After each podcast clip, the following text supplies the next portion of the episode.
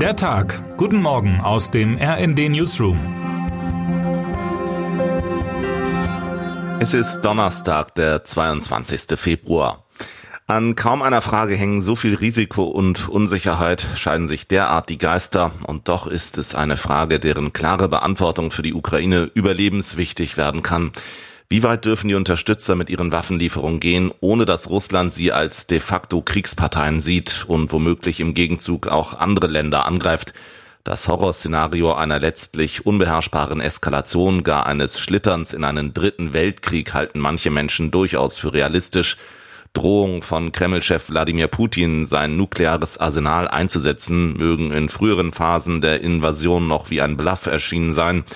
Aber gilt das auch heute noch, zwei Jahre nach dem Anzetteln eines Konflikts, der immer mehr zum Abnutzungskrieg wird?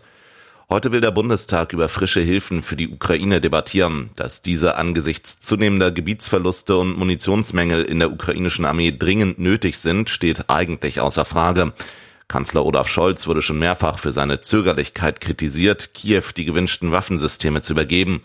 Jeder Schritt muss gründlich überlegt sein, aber die Rufe nach speziell einem System werden seit Monaten immer lauter, den Taurus Marschflugkörpern. Der Leiter der Münchner Sicherheitskonferenz, Christoph Heusgen, wird im Gespräch mit dem RND deutlich, um weitere Mariupols, Butchers oder Irpens zu verhindern, sollte Deutschland alles, was möglich ist, zur Verfügung stellen, insbesondere die Taurus-Lenkwaffen. SPD, Grüne und FDP haben sich zu der gemeinsamen Haltung durchgerungen, dass Deutschland noch mehr Unterstützung leisten muss. In einem Antrag der Ampelfraktion taucht das Ziel einer Lieferung von zusätzlich erforderlichen weitreichenden Waffensystemen auf, um gezielte Angriffe auf strategisch relevante Ziele weit im rückwärtigen Bereich des russischen Aggressors durchführen zu können. Das Problem ist nur, Taurus wird hier immer noch nicht explizit genannt, selbst wenn jeder weiß, was gemeint ist. Und Scholz ließ erkennen, dass er den Marschflugkörper, der theoretisch weit bis in russisches Kernland vordringen könnte, für die Ukraine weiter ablehnt. Ist es also Angst vor der eigenen Courage oder ist es sicherheitspolitisch gebotene Vorsicht? In der FDP will eine prominente Stimme derlei Eiertänze nicht mehr mitmachen, trägt durch ihre eigenen Manöver aber ebenfalls nicht wirklich zur Klarheit bei. Marie-Agnes Strack-Zimmermann kündigte an, parallel auch für einen Alternativantrag der Unionsfraktion zu stimmen. In diesem steht nun zwar das Wort Taurus, aber sein Durchkommen gilt als chancenlos und wieder droht Streit in der Regierung. Mit Gewissensfragen kennt sich auch die katholische Kirche aus. Der schwierige Spagat der deutschen Bischöfe zwischen Reformbereitschaft und Vatikantreue wird vor allem am Verhältnis zu den Laien deutlich. Ein besonders heikler Punkt neben allen anderen Baustellen wie der Aufarbeitung massenfachen sexuellen Missbrauchs, dem Zölibat oder Ämtern für Frauen.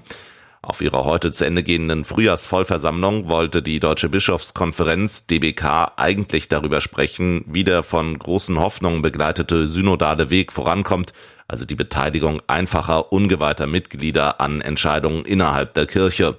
Doch noch bevor es am Montag in Augsburg losging, hatte Rom den deutschen Glaubensbrüdern bereits einen Maulkorb verpasst. Das Reizthema sollte von der Agenda verschwinden. Die Bischöfe gehorchten, die Reformer unter ihnen vermutlich nur zähneknirschend. Geplant war eine Abstimmung über die Satzung eines synodalen Ausschusses, der wiederum einen synodalen Rat vorbereiten sollte. Dort sollten künftig zumindest in einigen Fragen gleichberechtigte Entscheidungen von Berufsklerikern und Laien möglich sein. So viel Reformeifer war indes offenbar selbst dem durchaus bedingt reformbereiten Papst Franziskus zu viel. Aber tausende Mitglieder kehren der Kirche in Deutschland den Rücken und für sie ist gerade der Mangel an Mitsprache eines der zentralen Ärgernisse. Heizt der Vatikan mit solchen Machtworten die Enttäuschung vieler Menschen nicht noch mehr an? Kritiker befürchten genau das und werten die Intervention zugleich als Misstrauenserklärung an die reforminteressierten deutschen Bischöfe. Beugen sie sich der römischen Forderung, wird das von der Vertretung der Laien als Verrat an der Zusage empfunden werden, eine verbindliche Antwort auf die Missbrauchskrise zu geben, sagt der Theologe Daniel Bogner. Der Kirchenjurist Thomas Schüller spricht von einem Schlag in die Magengrube für DBK-Chef Georg Betzing und die anderen Reformer. Bei der Abschlusspressekonferenz heute werden wir sehen, ob sie sich davon erholt haben.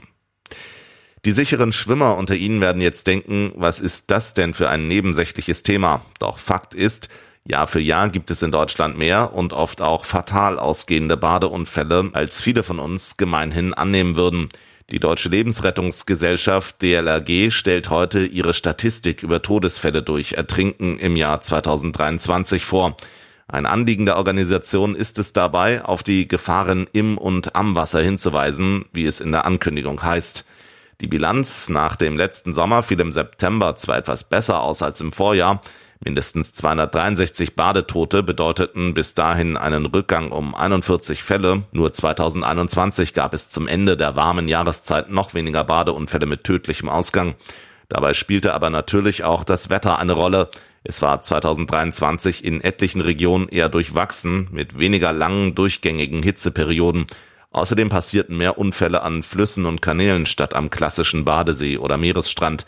Entwarnung mochte die DLRG-Spitze zuletzt nicht geben. Einerseits zieht sich noch ein potenziell gefährlicher Effekt aus Corona-Zeit durch.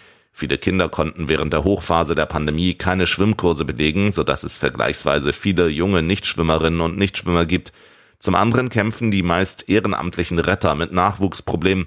Im Sommer riefen sie Arbeitgeber unter anderem auf, notfalls Sonderurlaub zu geben, um die vorhandenen Helfer besser an die Ufer und Küsten zu bekommen. Für die Badesaison 2024 sucht die DLRG dringend neue Rettungsschwimmerinnen und Schwimmer. Wer heute wichtig wird. In der Bau- und Immobilienwirtschaft brodelt es, die Unzufriedenheit mit der Politik der Bundesregierung wächst weiter, die Branche sieht keine rasche Lösung des Wohnungsmangels in Ballungsräumen.